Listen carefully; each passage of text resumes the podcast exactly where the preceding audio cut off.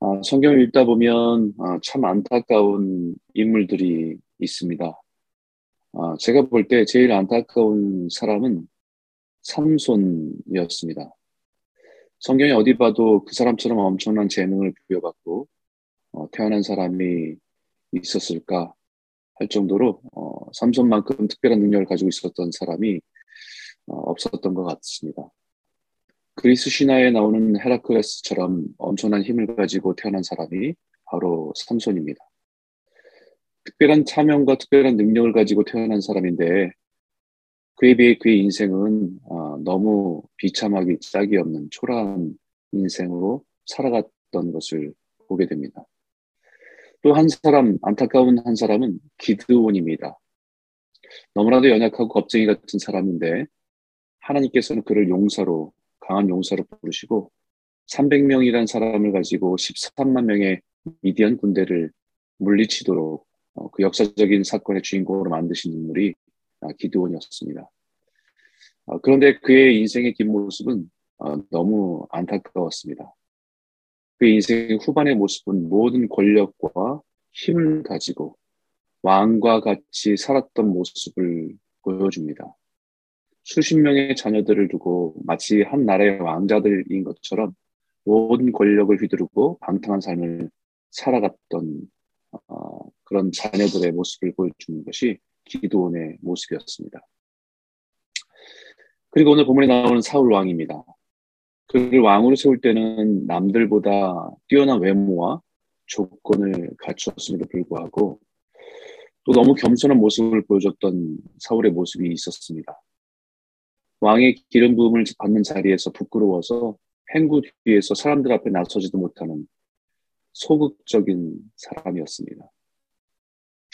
그런 사울이 왕이 되고 나서 교만해져서 하나님께 불순종의 길을 걸어간 인생을 생각할 때 참 안타깝다라는 생각을 어, 떨쳐버리기가 어렵습니다. 이 세 사람의 공통점이 있는데 그것은 하나님은 겸손한 자를 사용하지만 교만해지면 스스로 무너진다라는 사실입니다. 오늘 본문의 사무엘이 사울을 향해서 말합니다.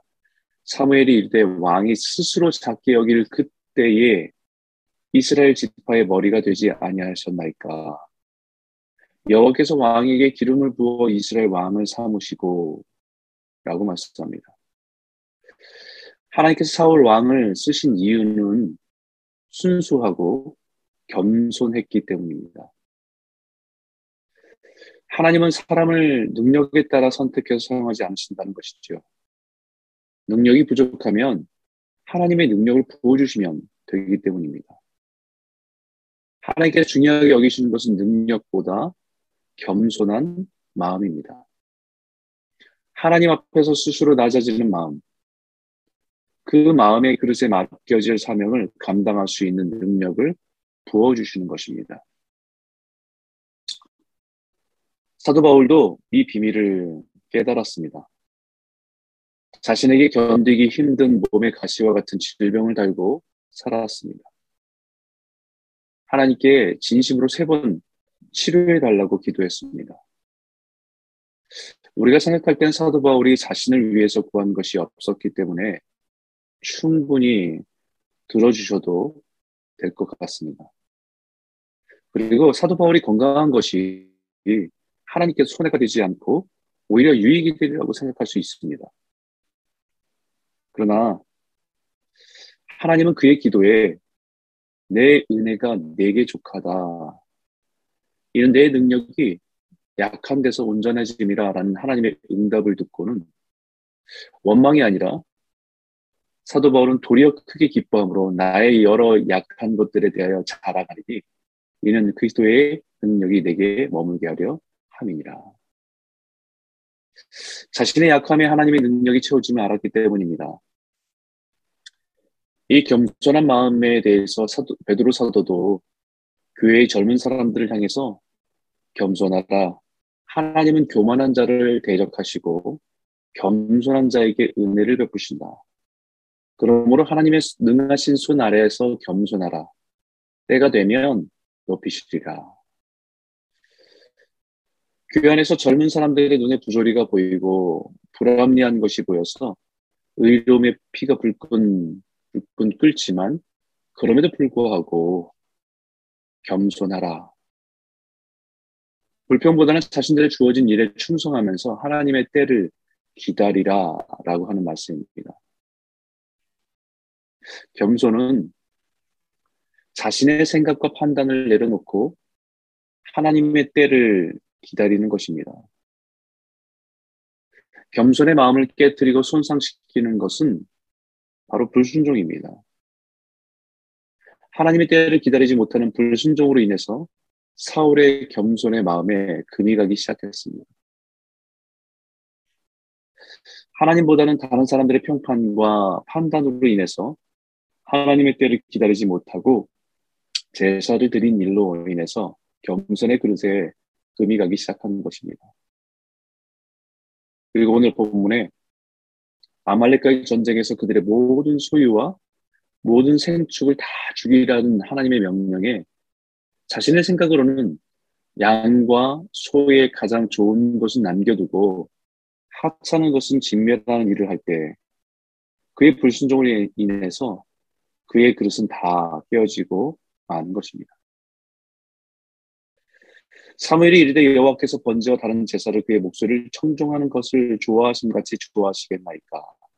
순종이 제사보다 낫고 듣는 것이 숫 양의 기름보다 나으니라고 말씀하셨지 하나님께 제일 기뻐하시고 기쁘게 여기시는 것은 겸손한 마음에서 나오는 순종입니다. 우리는 이런 하나님의 말씀을 불순종하는 것을 별로 대수롭지 않게 생각할 수도 있지만 성경은 분명히 말합니다.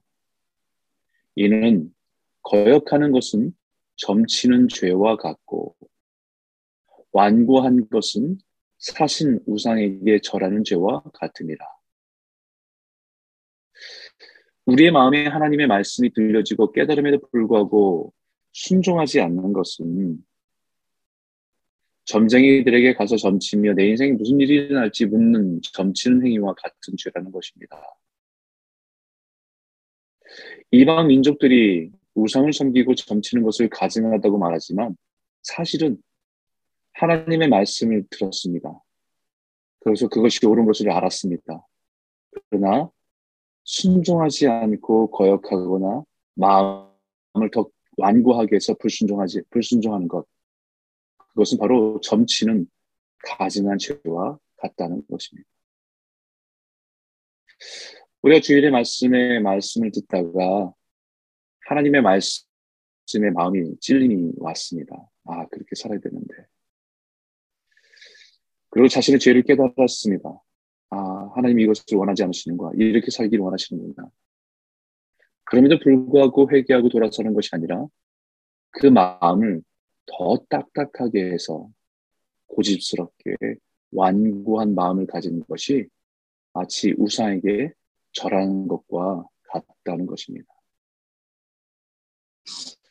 우상에게 절하며 자신이 원하는 것만 달라고 빌고 자신의 삶에 아무 말도 못하는 우상을 대하듯이 하나님을 대하기 때문에 그것이 우상에 절하는 것과 같다는 것입니다. 우상은 우리에게 요구 하는 것이 없습니다. 그냥 그에게 정해진 것을 갖다 바치고 절하고 그리고 내 소원을 빌면 그 우상이 나에게 내가 원하는 것을 해주는 대상이 우상이기 때문에 마치 우리가 하나님을 그렇게 대하고 있는 것과 같다는 것이지요. 사울이 하나님께 불순종하고 교만한 모습으로 나아가게 한 가장 큰 힘은 사실은 두려움입니다. 24절에 사울이 사무엘에게 이르되 내가 범 내게 내가 범죄하였나이다. 내가 여호와의 명령과 당신의 말씀을 어긴 것은 내가 백성을 두려워하여 그들의 말을 청종하였음이니이다. 사람들의 말을 두려워했다는 것입니다. 사람들의 평판을 두려워했다는 것입니다. 살아계신 하나님보다 사람들의 말과 평판을 더 두려워했다는 것입니다. 그것이 하나님의 말씀을 순종하기보다는 사람들에게 자기 신이 어떻게 비춰지는지에 대한 관심과 마음이 더 컸다는 것을 말하는 것이죠.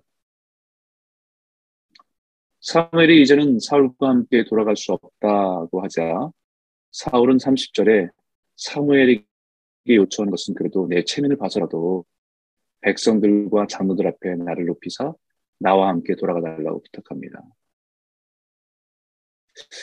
참으로 비참한 모습이죠. 정말 지금 자신의 자존심, 사람들 앞에서의 체면을 생각할 때가 아닌데 하나님 앞에 죄인임을 고백하고 회복하고 고백하고 통회하고 자복할 시점에 사울의 관심은 여전히 그래도 마지막으로 자신의 왕의 체면을 좀 살려달라는 거지요. 사람들 앞에서 어, 사람들 앞에 어, 자기를 어, 왕으로서의 그 체면들을 잘 살려달라는 부탁을 하고 있는 모습입니다. 오늘 이 아침에 우리의 삶을 좀 돌아보기를 원합니다. 우리 약함이 사람들 앞에서는 부끄러움으로 남을까, 보여질까 염려하십니까? 아니면 그 약함이 하나님의 강한 능력으로 채우실 것을 기대하십니까? 사람들의 말과 평판이 두렵습니까? 살아계신 하나님 앞에 서게 되는 날이 더 두렵습니까? 오늘 이 아침에 주시는 이 말씀을 통해서 우리의 삶의 모든 것이 순종의 제사로 하나님께 드려지는 어, 저와 여러분의 삶이 되기를 주 이름으로 축복합니다.